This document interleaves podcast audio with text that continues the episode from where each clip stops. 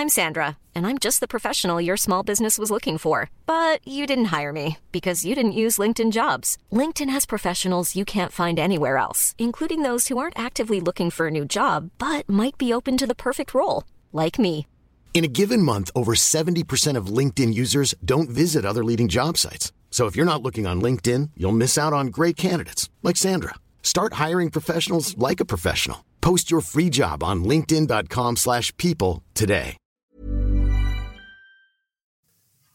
Mina damer och herrar, hjärtligt välkomna till Bilpodden med Automotor och Sport. Mitt namn är Joakim Dyredand och det här är första avsnittet i säsong nummer två. Vi kommer att inleda säsong två med att prata om motorsport. Det blir mest fokus på Formel 1 och Indycar men även elektrifieringen av motorsporten i allmänhet. Ett långt samtal mellan mig, Joakim Dyredand, chefredaktör Alex Söderlind och vår F1-virtuos Gergej Farkas. Detta är del nummer ett och nästa vecka följer vi upp med del nummer två i detta långa, roliga och härliga samtal.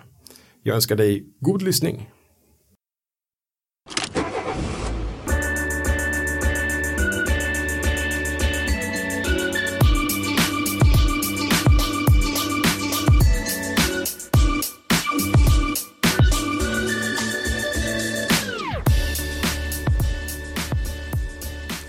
Ja, mina damer och herrar, hjärtligt välkomna till Formel 1-podden, höll jag på att säga. Men Bilpodden med Automotor och Sport, säsong nummer två. Lite ivrig är jag, för vi ska prata Formel 1 den här veckan. Vi har eh, precis börjat arbetet under 20 här med eh, vår specialtidning Formel 1-magasinet 2020. Och av den anledningen är Gergely Farkas på besök i Stockholm. Välkommen! Tack så jättemycket. Skoj att ha dig här. Även i studion chefredaktör Alex Söderlind. Hejsan allihopa. Vad eh, härligt att börja året med Formel 1 tycker jag. Ja, verkligen. Eh, och den här F1-tidningen som vi ska sno ihop här i början på året kommer ju bli eh, lika bra som alla andra tidigare år. Den kommer bli bättre. Den kommer bli tidigare. ännu bättre. Den kommer bli ännu Ja. bättre. Den är alltid bra, men nu kommer den bli ännu bättre tror jag. Härligt. Och hur bra kommer den inte då bli i 2021 när även Formel 1 går in i en eh, stor omförändringsfas. Ja, Mm. Ja det, är, det kanske inte finns någon hejd på hur bra det här kan bli. Den kommer bli bättre trots att vi inte har någon svensk som kör Formel 1 i år. Det är det som är utmaningen.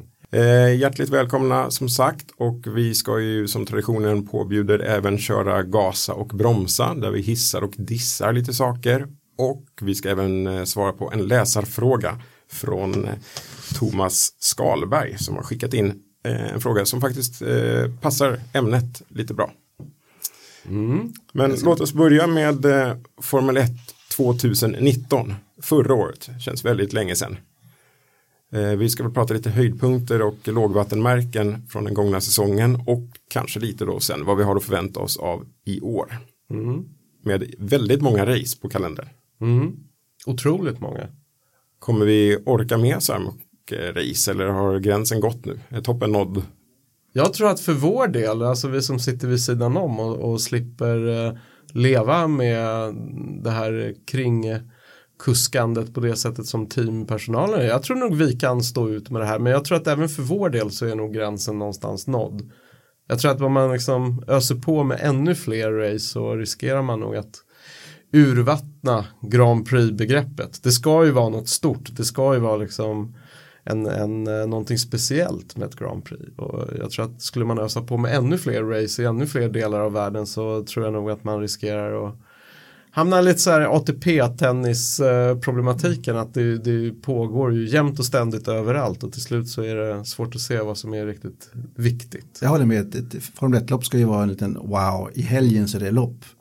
Och ska man se fram emot det, men det får inte vara varje helg, för det kan, man kan inte ha eh, födelsedag varje liksom, dag, det blir inget kul längre. Nej. Lite gärna blir det samma sak om vi ska ha Formel 1-race varje helg. Det blir inte så kul. Nu har dock ett nytt land på kalendern. Ja, det är kul. Ja, Vietnam. ja. Eh, Jag kommer ihåg när Formel 1 var där själva och gjorde en eh, film om bansträckningen och åkte de runt i en tuk-tuk där på vägarna. Ja, men här ska det vara en kurva ungefär. Mm, svårt att se, men eh, det blir nog bra det där när det är klart. Hur kommer det sig att eh, Vietnam ska vara med på kalendern? Vad ligger bakom det? Pengar som vanligt. Vems Som pengar? allt. Eh, Ja, det- Vem kan det vara? Ja, jag skulle inte bli förvånad eller? ifall det lokala kommunistpartiet har med saken att göra. Det, det, nu vet jag inte exakt vart Vietnam ligger någonstans på, på den här listan över eh, totalitära icke-demokratier. Men de är inte helt demokratiska som land. Så det, det är väl någon slags en, enpartistat Mm. vi pratar om när vi pratar Vietnam. Det har varit lite framtiden för Formel 1, eller säga, dåtiden åtminstone, att just kommuniststater eller diktaturer ska ta hand om loppen. Ja, eller hur? Det, Ja. det har varit det, det trista Det vi har sista, sista 15-20 åren. Ja. Att nästan alla nya länder är ju antingen hel eller halv, eh, halvdiktaturer. Och det, det är inte Väldigt en trist. Det är en trist utveckling. Ja. Samtidigt alltså inget ont som Vietnam som land i sig. Det verkar vara ett fantastiskt land och fint semesterland har jag hört från de som har varit där. Men, men just det där att det finns en, en ganska stark eh, koppling mellan Formel 1 och länder som inte gillar demokrati. Det, bör, det började med Ungern. Ja, Ungern var ju ett av de första. Ja, ja det är sant. Det är sant. Men, Men eh, man, vill inte markna- räkna man vill marknadsföra sig helt enkelt som land. Ja. Då är Formel 1 en bra plattform. Ja. Och då, ja. jag tror det är visitvietnam.com som har gått in med pengar. Typ. Typ, Ja. förmodligen. förmodligen. Jag såg faktiskt en, en sån här eh, visualisering av banan när man körde virtuellt så sent som igår. Det såg rätt kul ut. Såg ganska ut att vara en ganska snabb, rolig. Är det Herman Tilke? Ja, det är Tilka som har varit inblandad. Men, eh, men det kändes inte som en typisk Tilkebana. Utan en ganska atypisk Tilkebana. Mm. Mer kringelkrokar och, och en himla lång eh, raksträcka. 1,5 kilometer. Raksträcka på ett ställe. Så ja, nej, men det blir kul. Att designa raksträckor tycker jag tyder på lättja. Det är lite som Azerbajdzjan. Där. Ja, Fast det händer väldigt mycket om det har långa raksträckor. Det kommer bli omkörningar, det kommer bli påkörningar, det kommer hända saker. Eh, Så det, det är ett sätt att få racen att bli intressanta och så blir det svårt för teamen att sätta in bilen också. Ska den vara optimerad för hög hastighet eller kurvor? Om du har väldigt kurvigt, mycket, bi- stor del av banan och sen så väldigt lång raksträcka. Vad ska du optimera bilen för? Och då kommer det bli skillnad mellan setup och då kan det bli intressant. Rent racingmässigt. absolut. Nästan inga avåkningszoner. Oj. Mm. Även om det inte verkar vara en helt eh, typisk stadsbana så är den väldigt stadsbaserad till stora delar. Men nästan inga avåkningszoner. Så apropå hända mycket, det, det kommer det säkert att göra. Hur är det med djurrisken? Jag tänker på Australien där. Det var ju alltid något pungdjur som springer ut på banan. Har vi några apor här som kan kuta ut och Jag vet inte vad Vietnam är, är kända för. Lösspringande hundar kanske. Ja, just det. Det, det kan jag tänka mig. Ja. Det, ja, Det har varit lite pungdjur i år och sen så var det väl någon eh, stor fågel något år också som Fettel höll på att klippa. just det. Men nu, nu, nu är du Och Kanada i va? Tyskland. det Ja, kan, Kanada? Kanada var fågeln. Va, fågeln var Kanada va? Ja, Första vänstersvängen där. just det. Precis. Var det ett rådjur i Tyskland? eh, Var inte Stefan eh, Johansson? Ja, just det. Österrike. Way back. Österrike kanske? Yes. Så var det. 1987. Varför minns jag sånt Ja, här? va- va- Varför, varför fyllde jag min hjärna med sånt här när jag, när jag var ung? När hjärnan kunde ha lärt sig nya språk eller Ja, ja, det blev djur på banan istället. det blev djur på banan minnen istället. Mm, Men jäklar, det kunde ha gått riktigt illa för Stefan. Ja. Eh, Ja, för er som inte minns så var det väl under träning som Mm. eh, Marcus, nej inte Marcus, Stefan Johansson körde på en, eh, ett rådjur. Österrikes Grand Prix 1987. Mm. Det var på den tiden den eh, österrikiska Formel 1-banan fortfarande var riktigt, riktigt snabb. Mm. Eh, Det är fortfarande A1-ring vi pratar om då, eller? Är det... Ja, precis. Det är ju samma grund. Men på den tiden hette det ju ett Zeltweg. Sen blev det A1-ring och sen blev det Red Bull-ring. Ja, precis. precis. Men det är fortfarande samma plats. Mm. Ja, Den här varma dalen. ja exakt. Väldigt vackra varma dalen. Vart har kört Audi RS4 på den banan faktiskt. Jaha.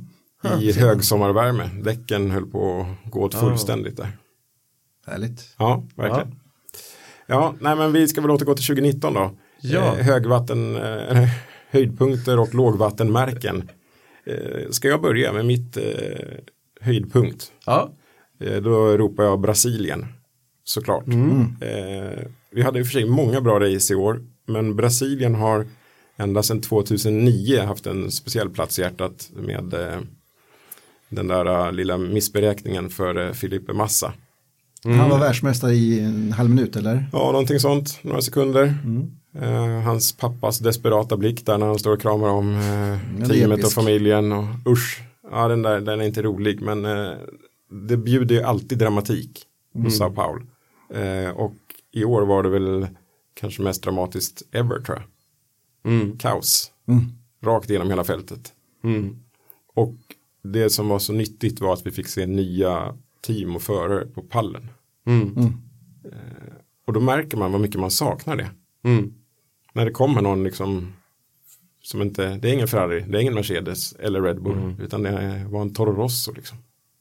Att, eh, nej, det där var fantastiskt och sen blev det dramatik, eh, team, eh, kollegor emellan och allting. Mm. Ferrari där då tänkte jag på. Just det. Mm. Så att, eh, nej, klar höjdpunkt. Ja, jag, jag, jag ser ju Formel 1. Oftast ser de, eller ofta ser de live, men ganska ofta ser jag också när, på kvällen. Men det, är- det, det, tyvärr är det så att det, det finns ju ingenting som man somnar bättre till än ett dåligt Formel 1-lopp. Jag kan inte vara med vaken om det är ett dåligt lopp. Alltså, det går inte. Det, Mm. Så det, det sover man skönt. Men det här, det var en hel del lopp i år som man verkligen inte kunde sova till. Man satt rakt upp i soffan och nästan skrek här och där. Alltså det, det, jag tycker det har varit en bättre säsong än på väldigt, väldigt länge. Mm. Mm. Jag har nog väckt familjen några gånger i år när det har varit några sådana här tidiga morgon race. Men eh, ja, riktigt bra får vi nog lov att säga. Vad, vad, du GRG sa att det började någonstans runt Frankrikes Grand Prix där va? Ja, det var väl en svit av, av race där som började ju med Frankrikes Grand Prix som, som eh, var väldigt underhållande på olika sätt. Men jag, jag måste säga en av höjdpunkterna, det fanns ju många bra race i år. Ehm, även om en bieffekt av att vi har så många race är att man blandar ihop dem, eller minnet blandar ihop dem i efterhand. Men, eh, men Frankrikes Grand Prix tyckte jag var riktigt, riktigt bra. Och det delvis berodde det på att man hade så låga förväntningar i och med att 2018 års Frankrikes Grand Prix första året tillbaka på Paul Ricard var, var ett riktigt lågvattenmärke. Det var ett sånt här race då Aldrich förmodligen Sov. sover från varv två. För sen hände det i princip ingenting. Det var väl där all action slutade. Det var någon hopkörning där i, på varv två och sen så var det slut. Liksom. Ja, sen var det slut. Sen var det slut. Det enda roliga som hände sen var att man delade ut den här jättefula bucklan som var någon slags gorilla, någon blå gorilla kommer jag ihåg. Det är mitt minne av Frankrikes Grand Prix 2018. Och jämfört med det så var ju, för, eller tack vare det så var ju förväntningarna väldigt låga på, på Frankrikes Grand Prix 2019 och det, det blev ju ett fantastiskt race. Och starten på en hel, en hel radda fina race där mitt Ja, det håller jag med om. under säsongen. De man verkligen inte kunde, kunde slumra till. Utan det var ju, det var ju riktigt bra. Tysklands. GP.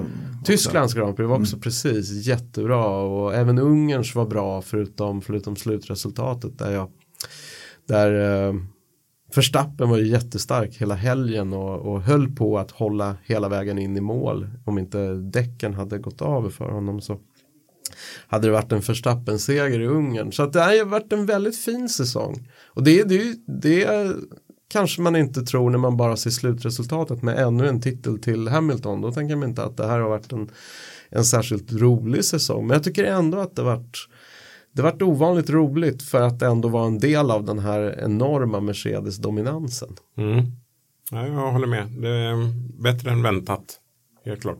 Mm. Eh, Jag tror att jag skrev i eh, fjolårets ledare i F1-magasinet att det här kommer ju vara ett mellanår i väntan på 2021.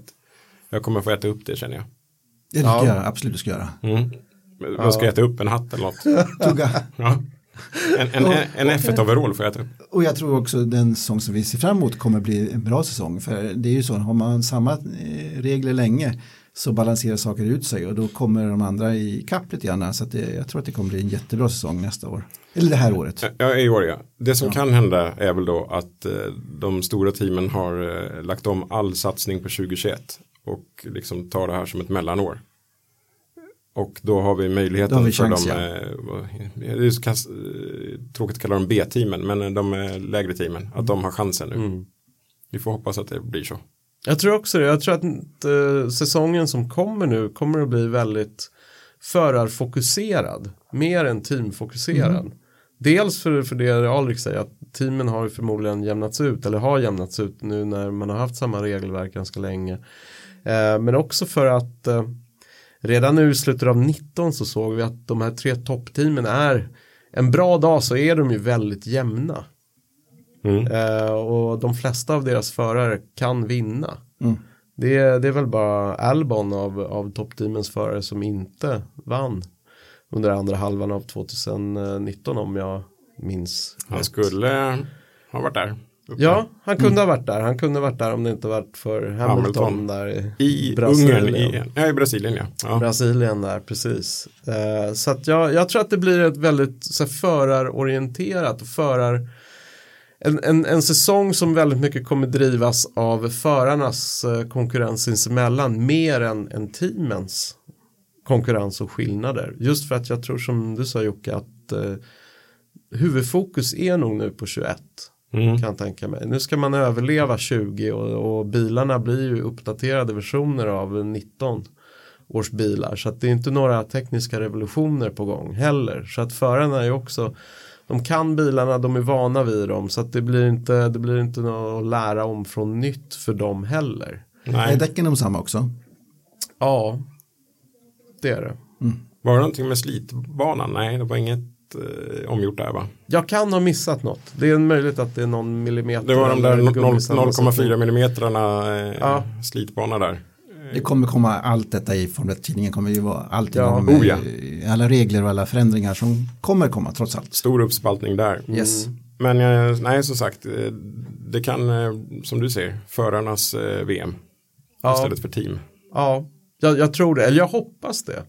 Jag tror att det, är- det är många av oss som, som följer Formel 1 från sidan om som, som uppskattar kampen mellan förarna egentligen nästan lite mer än kampen mellan teamen. Så det håller jag absolut med om. Det var ju så förut, man gillade ju en förare vart Ja. han, eh, han än körde. Ja, Men sen är det väl så här också, anledningen till eh, den här omställningen, vi kommer att ha ett gigantiskt skifte 2021, den största omställningen någonsin vad det gäller bilarnas utseende och funktion och sånt där. Men det andra delen eh, med avtalet angående pengatak, den har inte gått igenom ännu. Eh, vilket innebär att teamen i år kan smygsatsa in lite pengar i 21-bilen. Eh, det är väl, eh, pengataket kommer först nästa säsong. Och det är det här jag tror blir den intressanta. Att i år fortfarande spenderar byxan på och då kan du eh, vara där och joxa med 21-bilen. Och köra 2020 VM lite med vänsterhanden. Just Fast det är det. ju enorma summor pengar som kommer delas ut efter 2020 utifrån hur man presterar. Så det kommer ju vara jätteviktigt ändå att eh, få mycket poäng i år. Jo ja, absolut. Eh, Men när kostnadstaket sätts in på allvar då är det ju eh, bra om du är långt framme med din 2021-bil redan. Ja, absolut. Kan man då säga att 2020 blir en massiv startsträcka inför 2021? En invester ett investeringsår där man Ja men så är det ju, det tror jag. Det riskerar ju att säga att det kommer bli väldigt, väldigt 2021 kommer bli ganska ojämnt för då kommer de här stora Ferrari och Mercedes då kommer de ha investerat fantastiskt mycket under det här året och komma lika långt, långt före de andra näst 2021 men i år så kommer de inte deras övertag i investerings, alltså i pengar kommer inte vara lika stort under 2020 så det, det kan bli ett bra år 2020. Den, den risken föreligger att eh, de är så himla långt framme 21. Eh, Men eh, eftersom det är en helt ny mark för alla så kan man ju hoppas att det är någon som har en sån här eh, Adrian Newey i sin eh, bakficka. Som Sex lyckas, hjul eller en fläkt eller någonting annat skojigt. Ja men exakt, som lyckas hitta ett kryphål, som lyckas hitta en magisk grej där liksom och bara, ja, jag vill ha en Braun GP igen. Hon som slår från under, slår från botten.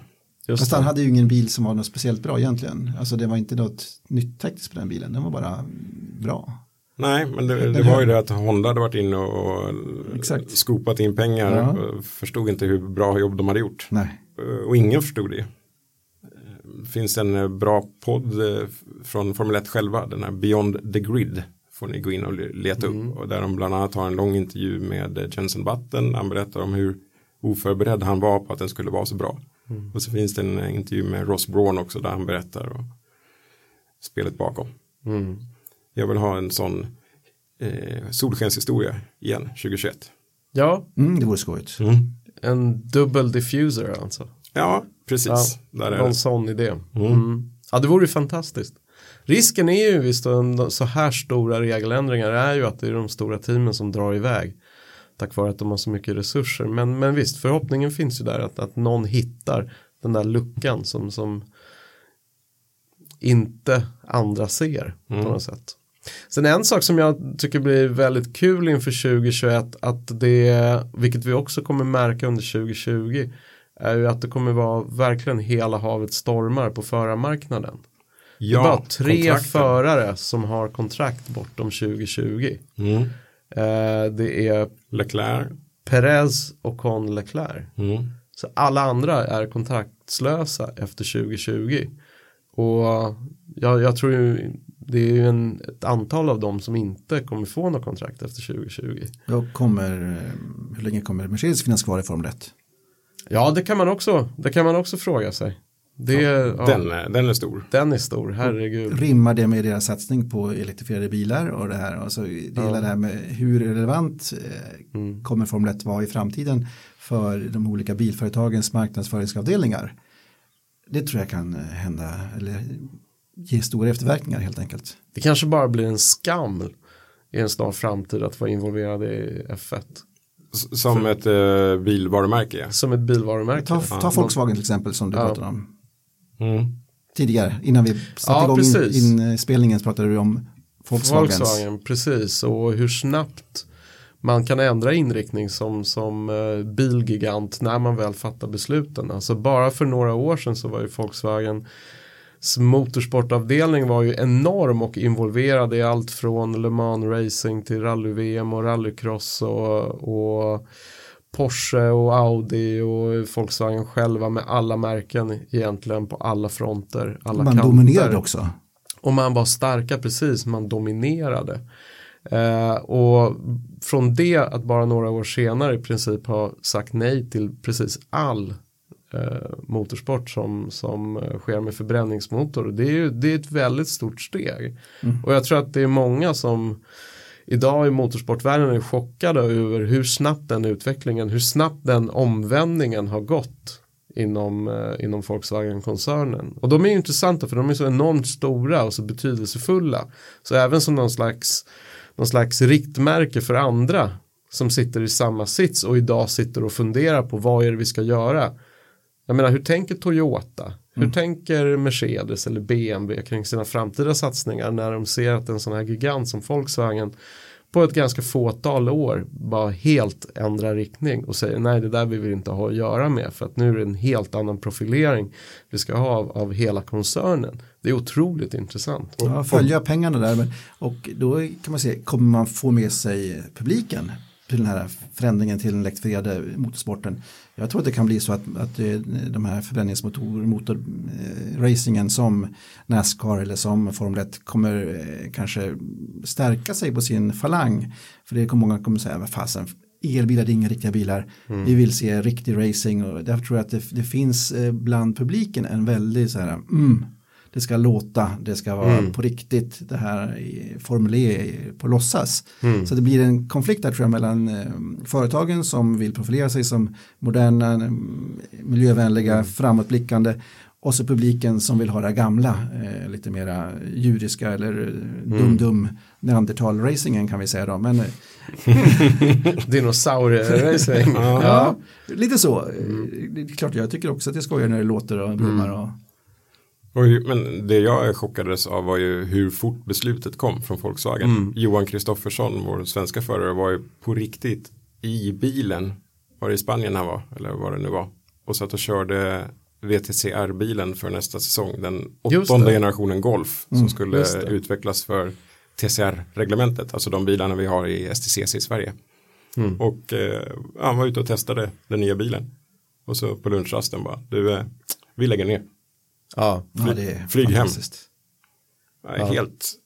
Det mötet skulle man vilja suttit på hos Volkswagen-gruppen när man argumenterar för och emot här nu. Mm. Mm. Ja, verkligen. Vad sades och vem slog näven i bordet liksom? Och var, det, var det pengarna som styrde eller var det imagen som styrde eller vad var det som styrde? Image. Ja, image och långsiktighet. Långsiktighet tror jag. Tror jag. Alltså, ja. Om man tar positionen och blir världens bästa elbilsföretag ska konkurrera ut Tesla då, som störst i världen och så vidare. Så då mm. finns det mycket pengar att hämta också. Mm. Mm. Ja, precis. Det är, man, man tjänar ju väldigt mycket på att vara first mover. Att vara Ja. först. Och nu kan man ju fråga sig om de är det med Tesla. Som har varit en, ännu tidigare på det området. Men bland de här traditionella. Jag testar inte in och så- kör eh, racing och så vidare. Så Nej, Nej. du skulle precis jag fråga. Kommer Tesla någonsin komma in i motorsport? jag tror inte det. Det verkar inte så. Nej. Det verkar inte så. Det finns ju en serie som är under planering. Som har varit under planering under ett par års tid nu. Ja, jag vet Emma Kimmiläinen, finska tjejen där. Just Hon det. har ju testat den här, det är en Model S, alltså en GT-bil ju. Precis, precis. Och nu senaste planen jag har hört var att de skulle försöka komma igång till i höst. Men det har de sagt tidigare, den organisationen. Så att det, det verkar ju inte varit helt lätt att sätta upp den här tävlingsorganisationen. Men tanken är att man ska köra till en början i alla fall med, med enhetsteslor. Och sen vartefter öppna upp serien för, för andra eldrivna bilar. Men jag vet att det finns ju andra elserier också. Och här tror jag det kan finnas en nyckel till framtiden. För jag tror, jag tror en del av det här motståndet mot elbilsracing eller elbilsmotorsport som du nämner Alrik. Kan ju ha att göra med att det från åskådarhåll är ju så svårt att se vad gräsrötterna har för roll att, spela i den här förändringen. Var kommer de in? Jag menar hittills har det ändå funnits en slags svår men gångbar trappa från karting upp till amatörracing vidare till inhemsk nationell racing, STCC om man är svensk. Men hur ser den trappan ut om man plötsligt ska elektrifiera allting och vart finns ingångarna för amatörerna, lågbudgetamatörerna som vill kanske börja med motorsport men haka på den här elektrifierings, eh, det här elektrifieringståget också. Och det, där, där vet jag inte riktigt hur man tänker eller om det finns några så här, rörelser ditåt. Vi kanske behöver så här, trimmade, trimmade Renault Zoe som är överkomliga för nybörjare för att man ska öppna upp den marknaden. Nu börjar Jocke gråta här men Vi körde ju Clio Cup för en massa år sedan. Så att det, Ja, jag vet. ja. Jag bara tittade Ja. en enhetsserie med Zoe där, den här högbyggda bilen. Det kommer ju bli precis som när vi hade enhetsserie med Abarth Trofeo. Bilarna slog runt i varannan kurva liksom. Ja, ja, jag har sett någon YouTube-video av en, eh, av en så här eh, Zoe GT. Va? Som verkar vara hur cool som Det är helst. batterierna längst ner så att det, Ja. det blir inte så. Alltså, de kan se höga ut men de är ju låga eh, tyngdpunktsmässigt. Försök inte övertala mig. Det kommer inte gå. Det kommer gå jättebra. Och kanske kan det bli en dubbelkritisering och en liten alltså, nytändning på motorsport. Eventuellt kan man tänka sig om det inte blir riktigt lika dyrt. Om du har liksom, enhetsmotorer överallt och du har, du har enhetsbatterier, olika klasser. Det kanske blir billigare än att hålla på och trimma massa förändringsmotorer kan jag tänka mig. Det är bara en gissning. På senaste, får vi väl säga, eh, för det kommer väl inte vara sista hoppas vi, Örebro Race Day. Där var ju, eh, nu har jag glömt vad företaget heter, tysk jättekoncern, Linde eller någonting, med en el-go-kart och körde. Okej? Så att eh, det kan ju börja på gräsrotsnivå. Det kan du Ja, det göra. tror jag det kommer göra. Det kan du göra. El-go-karting. Men det här är också så här tidstypiskt tecken att här ska vi stå och snacka ner eh, Formel 1 2019 och snacka upp Formel 1 2020. Och Och, sen har vi det vi kommer mitt- in i det är elbilar. Och så står vi och pratar om Renault Zoe. ja, Vi exakt. lämnar- Ja, vi det, är lämnar härligt, det här. det är härligt. Det, det är spännande ju. Alltså, För, det, för det, det, det är inte så Det här brinner tokigt. till. Det är inte så tokigt att vi, vi hamnar och pratar i Renault Zoe. För det är egentligen kärnan i frågan. Varför ska, form, varför ska Renault som koncern satsa på Formel 1 om det de vill sälja är Renault Zoe? Vad, vad är kopplingen? Ja, det är jättesvårt att förstå. Det är jättesvårt att förstå faktiskt. Så det är inte så konstigt att vi hamnar i den diskussionen. Och, och Och sen så släpper de en eh, F1 edition på sin Renault Transport. ja, du ser. Ja, ja, men vad, är, vad är det man vill åstadkomma? Vill man, eh, alltså, vill man nå de nya kundkretsarna så är det förmodligen eh, någon sorts eldriven Mm. supersnabb bil. Det är ju egentligen det som Tesla gjort som har fått Tesla att bli ett märke som folk vill ha. Det har varit snabba och skojiga och spänstiga och liksom Mm. det har funnits en attraktion i dem. Eh, så kan du komma med elbilar som har att- attraktion så, så har du mycket att vinna. Mm. Eh, då kan man faktiskt få folk som tycker om bilar att, att tycka om sina elbilar också. Eh, ja, så är det är jättesvårt att förstå Mm. vart det ska hamna. Hur länge kan Formel 1 vara relevant? Kan man säga utifrån företagsledningens perspektiv. mm. ur marknadsföringsperspektiv. Vilka företag vill associera sig med en industri. Sen så var det, det var någon som sa att eh, utsläppen från de bilarna var 1% av hela Formel 1-cirkusens utsläpp. Mm. Just det, där kommer det ju en artikel om detta i F1-magasinet 2020. Just det. det. Där har ni något att se fram emot. Eftersom Ja, och det är eh, intressant. Formel 1 ska bli utsläppsneutrala 2030. Eh, I avstamp på det då. Så Precis. ska vi redovisa lite CO2-siffror för cirkusens eh, resande och eh, körande. Men bilkörningen är ju givetvis en droppe i havet jämfört med transporter och dylikt. Yes. Ja, och hur är det med Formel E och sådär. Mm. Ja, de ska ju också transporteras. Exakt, det är samma sak. Så är det. I'm Sandra, and I'm just the professional your small business was looking for. But you didn't hire me because you didn't use LinkedIn jobs. LinkedIn has professionals you can't find anywhere else, including those who aren't actively looking for a new job but might be open to the perfect role, like me. In a given month, over 70% of LinkedIn users don't visit other leading job sites. So if you're not looking on LinkedIn, you'll miss out on great candidates like Sandra. Start hiring professionals like a professional. Post your free job on linkedin.com/people today. Millions of people have lost weight with personalized plans from Noom, like Evan, who can't stand salads and still lost 50 pounds. Salads, generally, for most people, are the easy button, right? For me, that wasn't an option. I never really was a salad guy. That's just not who I am. But Noom worked for me. Get your personalized plan today at Noom.com. Real Noom user compensated to provide their story. In four weeks, the typical Noom user can expect to lose one to two pounds per week. Individual results may vary. Eh, ska jag ta ett, eh, en höjdpunkt till från 2019? Ja men gör det. Eh, då säger jag Lando Norris. Mm. Eh, av flera anledningar, eh, men framförallt för att han har humor. Eh, det finns ett antal F1-förare som inte har någon humor överhuvudtaget. Ja. Nico Hülkenberg. Du skrattar. Men han är ju, ty- han är ju tysk. Ja, han- det finns ju vissa han- som han hävdar att tyskar generellt saknar Ja, han skämtade i och för sig med mig i Texas på Austin. Okej. Eh, Jag stod med autografblocket och eh, så gick han rakt mot mig och sen när han var två meter framför så hoppade han i sidled och så sa han Got you. Ja, Ja, det var roligt. ja. Enligt tysk humor. Ja, eh, hur som helst. Nej, men Lando Norris är ung, eh, splivink, alltså rolig och skämtsam. Eh, en, eh, ett S på sociala medier. Eh, lägger upp roliga filmklipp och eh, sen hans radiotrafik också. Och där har jag en konkurrent i eh, Carlos Sainz junior. Eh, teamkollegan, han är också väldigt rolig när han sitter och sjunger i komradion och sånt där. Eh, Men eh, gi- givetvis ska inte Formel 1 bara handla om humor, men vi behöver profiler och där är han stark. Och så kan han köra bil också. Verkligen.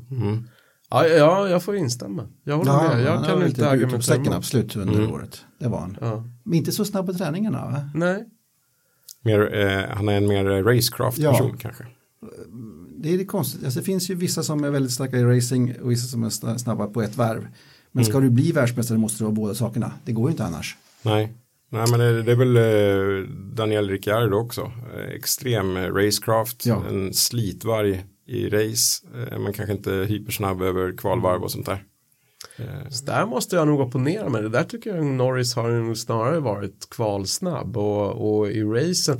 Det blir så mycket att man jämför uh, stallkamraterna och där har ju Sainz, Sainz ofta varit ex- varit extremt, extremt duktiga. bra. Alltså, Och kanske fått den här nykomlingen Norris att se lite sämre ut än vad han egentligen är i racen. Medan, medan Norris har varit väldigt stark i kvalen. Eller kan det vara så att Också. McLaren har varit väldigt snabb i race men inte på kval? Så kan det säkert vara. Så jag tog med mig lite kval och GP-statistik om, eh, om uh, förarna och där är ju 10-10 i kvalstatistik mellan Sainz och Norris för jämförbara kval. Så de har varit otroligt jämna i kval, vilket är, det är imponerande av Norris med tanke på att han var nykomling. Och i racen så, så ja vad har vi där för siffra? Ehm, då har vi 14-6 till Sainz. Faktiskt. Och det är ju imponerande. Faktiskt. Men överhuvudtaget vilket, eh, vilket jäkla fint år det har varit av McLaren och vilken bra förarkombination de har. Det är, och vilken, vilken total scenförändring jämfört med de här trista sura åren med Alonso och van Dorn 2018. Alltså vilken, Ja. vilken otrolig scenförändring till eh, de här två så här, positiva förarna som uppenbarligen jobbar så bra tillsammans. Det har Detta varit jättekul att se. Detta ständiga moln över Alonso. Ja, ja verkligen. Lite som. Zlatan kanske. Alltså, lite Exakt. större än teamet, lite för bra på något sätt för att få allting att bli så bra som det kan bli. Större än sig själv. Eller, så, ja, eh, för stor för sig bästa Ja. eller vad man ska säga. Ja, Ja, det kanske var så att, att McLaren går bättre med två stycken teamplayers. Som Ja. svenska landslaget fotboll har ju i alla fall varit rätt duktiga nu utan Zlatan. Han är Mm. ju, Zlatan är väl kanske absolut den bästa spelaren vi kan ha. Men Mm. av någon anledning så lirar det inte. nej. Mm, sant. Alonso kanske samma sak, jag vet inte. Ja men det är garanterat. Just nu vilse i en öken någonstans. Just det, Ja. borttappad i Saudiarabien. ja, så kan det gå. ja. Du, eh, innan vi fortsätter, ta lite mer kvalstatistik där. Hur gick det nu mellan eh, Vettel och Leclerc där då? Fett Leclerc, där har vi eh, 11-9 till Leclerc i kvalen. Och det är ju också, det är ju ett av mina, nu snodde du ett av mina absoluta höjdpunkter förra året. Har Jag ju varit Leclerc. Ja. Eh, det är ju det är fantastiskt vad han har tillåtit sig själv att blomma ut. Det här första året hos Ferrari. Man, man misstänkte ju att det här skulle bli en jävligt tung säsong för honom. Första året med den här enorma pressen hos Ferrari. Men jag tycker han har skött sig otroligt bra. Eh, I racen däremot, där är, där är 11-9 till Fettels fördel. Men eh, för, för Leclerc har ju också begått sin beskärda del av misstag. I'm stupid. I'm stupid. Ja, ja precis. Han verkar åtminstone inte, inte dra sig för att ta, ta åt sig skulden för, för sina misstag. Jag tyckte han var väldigt eh, humble, heter det inte, Ödmjuk. ödmjuk i början. Sen svängde han ganska fort till att bli ganska Mm. bitsk. Mm. Ja, Han lägger liksom verkligen inte fingrarna emellan. Nej, Luften är nog tunnare högst upp. jag. Han märkte det ganska jag fort. tror att det är så. Och alla svenska fans fick ju eh, nöjt sig på att eh, Eriksson, eh, en förklaring till att Eriksson blev slagen och sådär. just det. Mm. Det fanns förmodligen inte så många konspirationsteorier som kunde förklara varför Eriksson förlorade mot Leclerc. Nej, han är snabb. Han är snabb, men det visar också att Eriksson är ju jättesnabb. Precis, det var det jag Om skulle menade. han hamna i en bra bil skulle han vara med där i toppen utan tvekan eftersom han var ju jämförbar med Leclerc. Mm. Han var inte utklassad, Nej, definitivt exakt. inte. Exakt. Leclerc var stark, men Marcus hängde ju med. Mm. Så det är ju jättekul, faktiskt nu i efterhand. Men det här tror jag också kommer, kommer spela över på 2020. Eh, den där interna dynamiken hos Ferrari, det tror jag kommer vara en av höjdpunkterna 2020 och följa hur, eh, hur det kommer se ut. Och Leclerc har eh, avtal eh, i fem år. Ja, Och Vettels går ut 2020. exakt. Ska Leclerc, Hamilton in där då? Just det. det tror jag inte. Det tror jag inte. Men, men eh, Det vore underbart. Det vore underbart, men jag tror inte det. Jag, vet- jag, vet, jag vet att det har spekulerats jättemycket kring det där, men alltså jag vet inte om det vore så smart. Om nu Le- Leclerc är så stark som, som allting verkar peka på att han är och de vill få bort eh, Vettel efter 2020 så vet jag inte om det vore så smart att ta in en sån, en sån enormt Nej. stark förare som Hamilton in bredvid Leclerc. Det är så uppenbart, de har ju skrivit ett sånt här japanskt livstidskontrakt med honom nästan. Han kommer ju tillbringa liksom större delen av sin karriär hos Ferrari, det är redan, redan spikat. Så vill man ens riskera att man underminerar en sån kille som fortfarande är så ung med att ta in Hamilton som är, som är så här, i princip oslagbar när han är, har en bra dag. Jag tror du är helt rätt för att skulle Hamilton komma in från Ferrari skulle han ju stöka om i teamet och börja styra, alltså styra det på sitt Mm. sätt och det skulle bli så rörigt inom Ferrari.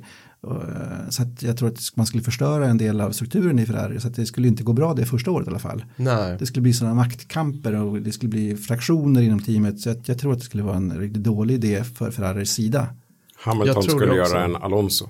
Han skulle stör, styk, Han- om ja. alltihopa. Han skulle göra det och, och jag, tror inte, jag tror inte Ferrari är organisatoriskt tillräckligt bra för att hantera en sån situation. Nej, han är så stark Hamilton. Han är så stark och Ferrari verkar så klantiga rent Ja. organisatoriskt så jag tror att det vore en jättedålig kombo. Dessutom det här är ju, det får vi inte glömma, det här är ju en av de absolut första gångerna som Ferrari har lyckats fostra en junior hela vägen till en race-sits hos sig själva.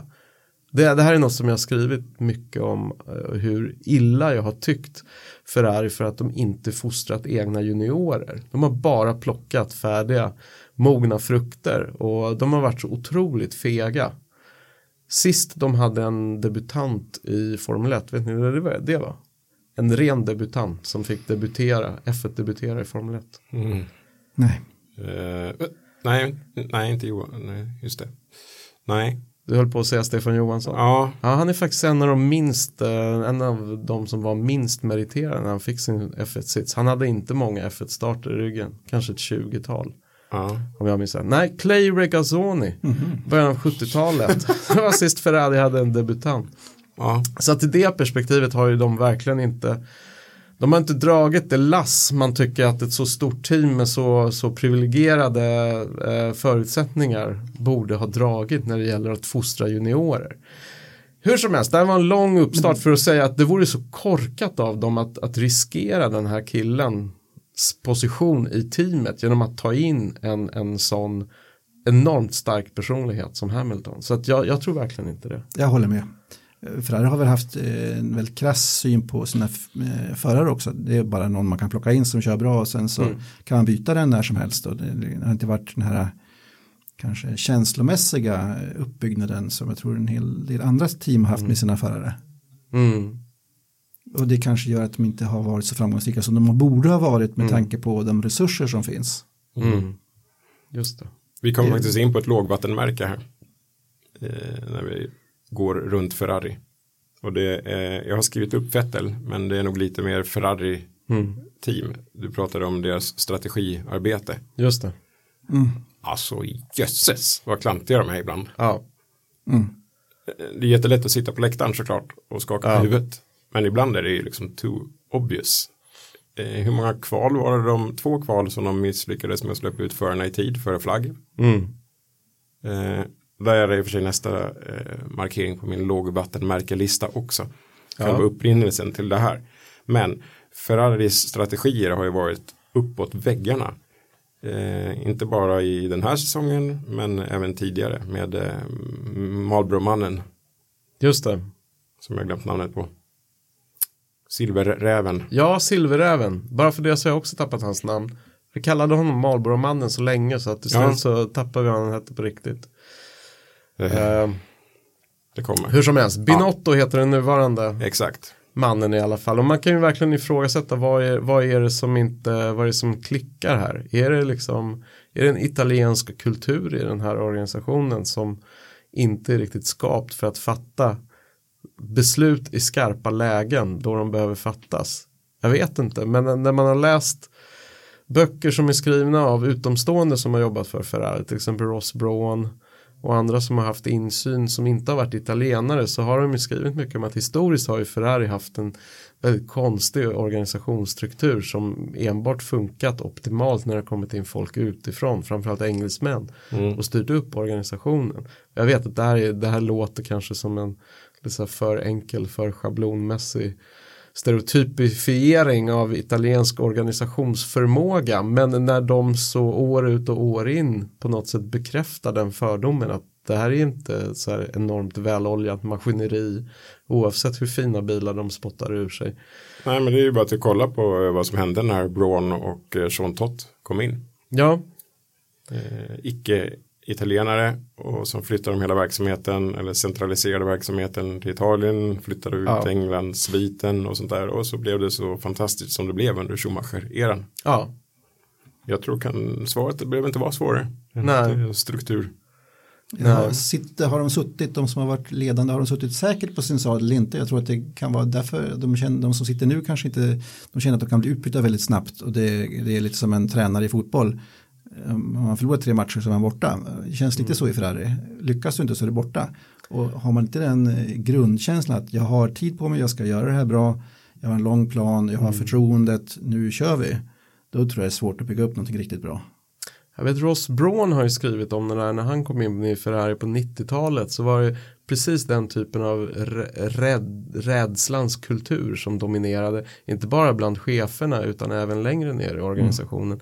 Folk var ju rädda för att bli av med jobbet därför vågade de inte klaga när saker inte blev rätt gjorda och delar inte nådde till, eh, till rätt specifikation och sådär så var det ingen som vågade säga till för de var helt enkelt rädda. Det var en räddhågsen organisation. Det var väl Enzo Ferraris eh, legacy. Förmodligen. Han var väl en diktator det, som styrde ja, allt. Det började redan där. Det ja, sägs att eh, eh, Enzo hade ju eh, lite delar på väggen på kontoret som var trasiga. Eh, komponenter som hade gått sönder under racing.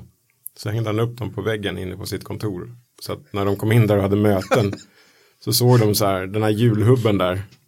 Bygg aldrig en dålig julhubb igen eller vad det nu må vara. Liksom. Det är management by fear enligt den ja, högsta skolan. Bra, bra uppfostring av barn på det sättet också då.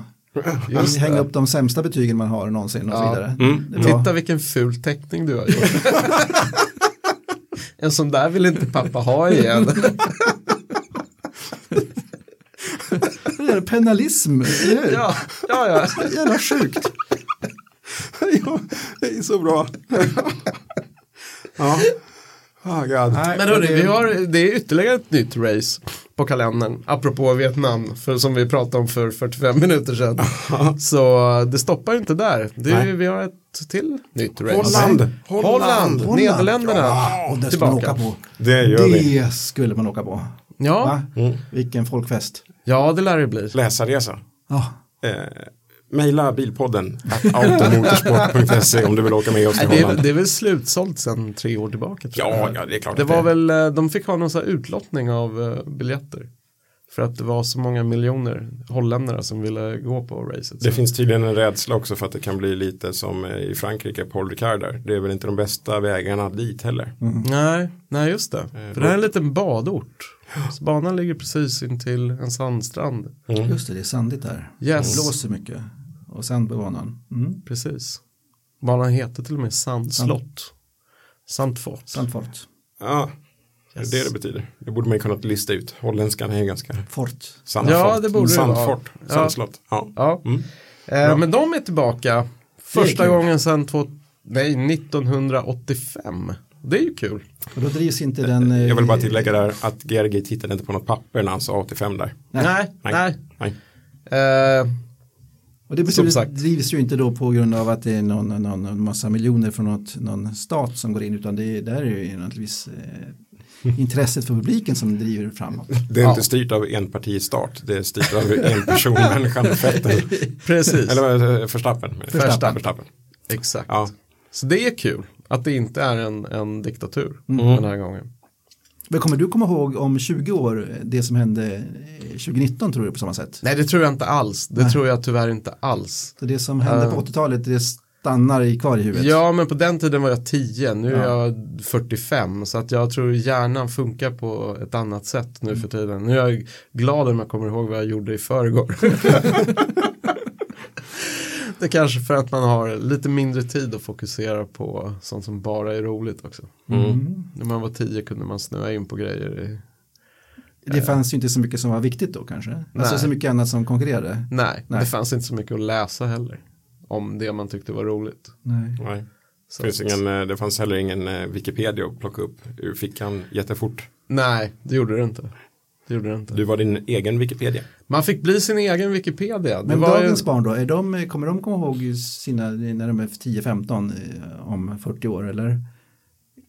På samma sätt som vi gör? Nej. Jag, jag tror, tror inte Har de ett, ett blurrigt eh, minne då menar du? Ja, jag, alla har minnet i telefonen. Ja, jag, jag tror tyvärr också det. Så de har inget eget, en hårddisk där med det som hände? Nej.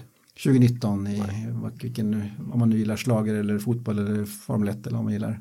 Tror inte. Tyvärr. Jag tror, att de kommer gilla sina, komma ihåg sina eh, hjältar när de är 45 ja. också. Kom ihåg 2019, det var då.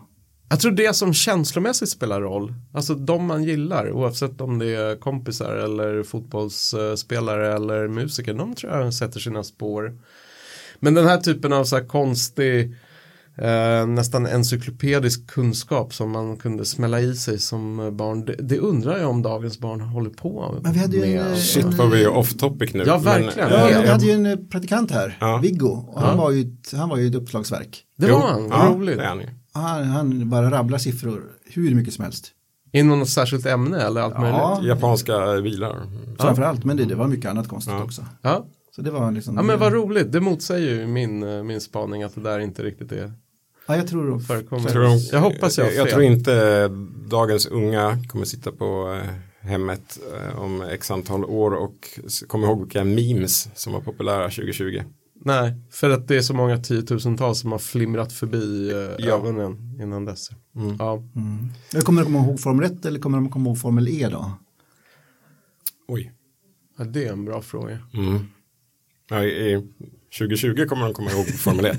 Alltså, Det tror jag också. men eh, om några år så Men kommer, har vi en uppväxande generation som växer upp med Formel E som inte växer upp med Formel 1 eller, eller växer alla upp med Formel 1 nu? Alltså, skiftet har inte skett än. Du växer, om du gillar bilar Mm. och bilsport så växer du upp med Formel 1, inte Formel E. Nej, det, precis. Eller? Ja, eller finns nej, det jag- finns det ett gäng som växer upp med Formel E? Bara. Ja. Och inte vet vad Formel 1 är. Ja, som typ, struntar i princip. bara, ja, ja, ja, det är någon sån här. Det var en intressant fråga. Jag tror, jag tror för den breda allmänheten så tror jag att det kommer bli lättare och lättare för att växa upp med Formel E. Mm. Mm. Om man inte från början kommer in i, i en bensindriven motorsport genom, vad vet jag, familjeband som verkar vara ganska vanligt att man kommer in i det här genom. Så, så tror jag nog att det på sikt i alla fall blir nog vanligare att man växer upp med bara Formel E. Jag har varit på några lopp och jag har pratat med åskådare och så. Som, de har kommit tror jag, till Formel E från ett teknikintresse. Mm. De har liksom varit, haft ingenjörsbiten och kanske snöat in på elbilar och alltihopa sånt där. Och sen när de sugs upp, och det finns en eh, bra racingklass också, så går de in där. De, de, eh, I alla fall ett gäng som jag pratade med, de var inte alls intresserade av motorsport med förbränningsmotorer. De hade det här ingenjörsfascinationen för Formel E. Mm. Just Sen det. fanns det många andra som jag pratade med som var allätare. Nascar, Formel 1, Formel E spelar ingen roll, bara det går fort. Så det, ja. Ja. det är spännande. Mm. ja, det är ju verkligen ett skifte. Jag tror inte, vi är inte där än i Formel E fokusskiftet. Lite för tidigt känner jag. Men om du är tio år idag, Mm.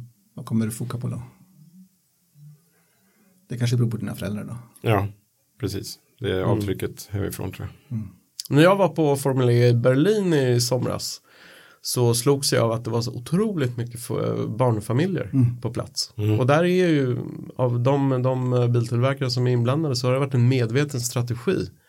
De vill ju sälja bilar till framtidens bilköpare och prägla dem medvetet, attrahera skapa event som attraherar barnfamiljer för det är ju de som har med sig ungarna som om 15-20 år kommer stå i bilhallen och ska välja bil och de tror jag kommer bli prägl de som får bli utsatta för det där som barn kan säkert bli mycket mer Formel E-präglade än de som inte utsätts för det. Har Formel E kvar sin maskot?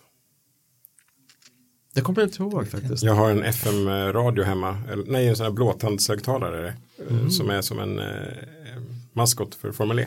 Jaha. Om Men det- jag- om det det har är någon jag som vill helt ha den så kan man mejla mig på bilpodden. att automotorsport.se. Eh, Men hur jag, var, jag har också sett Men- Formel 1, Formel E-lopp och det, det, det är familjefest på annat sätt än Formel 1. Ja, men det var det jag det är så mycket billigare Bara och det är så mycket mera alltså, skojiga saker för barnen, alltså lekborgar Mm. och allt möjligt. Och helt annan approach mot familjen. Mm. Och det, det tror jag de har jättemycket att vinna. Och det var därför jag tänkte på just maskot. Ja. Det Mm. brukar vara en tydlig stämpel på att det är familjesport. Just det, att det finns en maskot. Ja. Mm. Ja. Eh, ja, lämna maskotar. Ska vi ta ett lågvattenmärke 2019? Lågvattenmärke 2019, ska jag dra ett lågvattenmärke? Ja, Eh, ja, jag hade ju ett par stycken som eh, Ferrari har vi redan varit inne på. Jag tycker nog Ferrari var ett lågvattenmärke. Alltså alla de här organisatoriska misstagen och att man, man eh, lovade så mycket från början. Man såg ut att kanske kunna så utmana Mercedes men sen så eh, eh, trots de segrar man tog så var man inte ens i närheten. Hade inte bilen egentligen klarat rent tekniskt att kunna utmana eh, Mercedes? På vissa banor så tror jag nog det. Men hela, lopp, hela i säsongen Men igenom. sett över Om man säsongen inte gjort, så- Hade man inte gjort alla misstagen hade man inte kunnat varit eh, där uppe och kunnat eh, konkurrera med Hamilton tror du? Man hade definitivt varit närmare. Men jag, jag tror både kombinationen av förarmisstag framförallt för- från Vettels sida Mm. och strategimisstag från, från teamets sida såg ju effektivt, effektivt till att öka den där prestationsgapet mellan, mellan teamen. Så att det, det är ju något av ett lågvattenmärke. Sen jag tycker också Renault var lite av en besvikelse. Jag vet inte om man kan kalla det ett lågvattenmärke men jag, jag hade ganska stora förhoppningar på Renault. Jag, jag trodde att den här rekryteringen av Ricciardo och massa andra investeringar de har gjort senaste åren för att bygga upp Enstone-fabriken och modernisera den efter att de tog över en, en, eh, en ganska fallfärdig organisation. Jag trodde att de skulle få bättre betalt för alla de investeringar de har gjort. Men där har de har inte riktigt levt upp till förväntningarna. Det har funnits så ljuspunkter och jag tror fortfarande att Ricciardo var en riktigt bra rekrytering. Och det blir kul att se hur han står sig mot Ocon som kommer in, in inför 2020 och har jättemycket att bevisa och enormt mycket talang. Det blir väldigt kul att se hur de, hur de ehm, utvecklas i förhållande till varandra och hur de matchar varandra. Men så där sett tillbaka på 2019 så tycker jag Renault presterade lite under vad, vad jag hade förväntat mig. De Ja. har väl en långsiktig plan att de ska bli världsmästare eller någonting sånt Ja, där. jag var ju nere Ja. i Paris där när de presenterade teamet med Magnusen och eh, kompani. Mm. Eh, vilket år var det nu då? Då var det Det var 16 eller? 15, 16 16 va? kanske. Kanske. Ja. Magnusen och eh, kompani var ju där. Mm. Vandrade in på scenen. Eh, då gjorde jag en intervju med ledningen där och eh, då sa han ju årtalen som jag inte kommer ihåg i huvudet. Men det fanns ju en, givetvis en accelerationsplan där på tre år kanske man skulle vara på pallen och fem år skulle man ta segrar och Typ sådär. 2025 ska man vara världsmästare eller någonting sånt där. Ja, precis. Precis, jag, jag pratade med dem i, i vintras för ett år sedan ungefär inför säsongstarten var på, på en tillställning i Enstone och den planen finns kvar.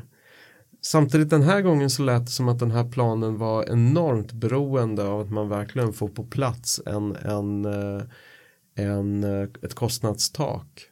För, för annars så lät det som att man hade svårt att se sin framtid i sporten. Nu verkar det som att vi får ett kostnadstak. I bästa fall ett effektivt kostnadstak. För det var, det var nästan inbyggt i den här strategin de hade lagt upp att får vi ett kostnadstak då, då har vi kapacitet att, eh, att hänga med och till och med utmana och på sikt faktiskt vinna. Frågan är om det finns tålamod i organisationen det undrar stort för att verkligen hålla fast vid en sån här långsiktig strategi. Speciellt för ett företag som Renault där kanske diskrepansen mellan, mellan F1-verksamheten och de bilarna man försöker sälja är väldigt stor. Eh, finns det en uthållighet i organisationen när man samtidigt inte tjänar jättemycket pengar på bilförsäljningen heller? Jag vet inte, jag hoppas det. Hade bilvärlden sett ut nu som den gjorde 2016 eh, om allting hade lunkat på då hade det nog varit en bra plan. Sen hände det lite grejer i omvärlden med den här extremt snabba elbilsomställningen och en viss Carlos Ghosn som åkte i ett basfuelsfodral. Det, Just det. det händer lite för mycket grejer. Ja. Eh, utom deras, eh, eller Formel 1 tidsplanens, eh, Mm. eh, vad den kan rå för så att säga. Mm. Eh, och allt det här kommer ju få eh, stora konsekvenser för var pengarna ska satsas. Mm. Jag tror inte att de säljer mycket mera Clios eller så tack vare Formel 1, det tror jag inte. Däremot tror man skulle kunna sälja elektrifierade Megane E, E, E RS eh, utifrån Formel E tror jag. Där tror jag det finns ett sätt att sälja bil. Det enda som säljs på grund av Formel 1-satsningen det var Renault Transport F1 Edition som jag nämnde innan. Hantverkardrömmen. Ja, Svart eh, transport med gula detaljer. Mhm. Mm. Det låter som eh, has, eller? Ja, nu har de ju bytt till gulsvart. Ja. Men, ja. Okej.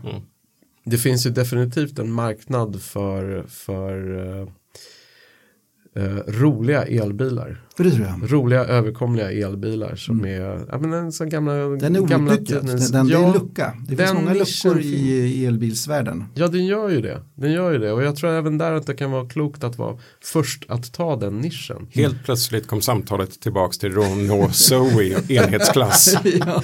ja. Så, apropå ingenting så Ja, tycker men jag en de borde bygga fyrhjulsdriven en... sån med mm, 300 hästar, 350 hästar. Mm. Nej.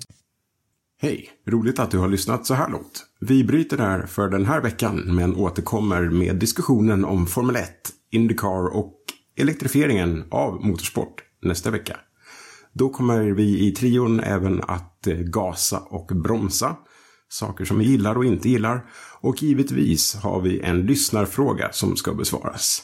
Väl mött i Bilpodden med Auto, Motor och Sport nästa vecka. When your skin feels nourished and glows, you radiate confidence. Osea makes giving your skin a glow up easy with their clean, clinically proven Mega Moisture Duo. This seaweed powered duo features two of Osea's best sellers, Undaria Algae Body Oil and Undaria Collagen Body Lotion. Glow from the inside out. Get 10% off your first order with code GLOW at OseaMalibu.com. That's O S E A Malibu.com code GLOW.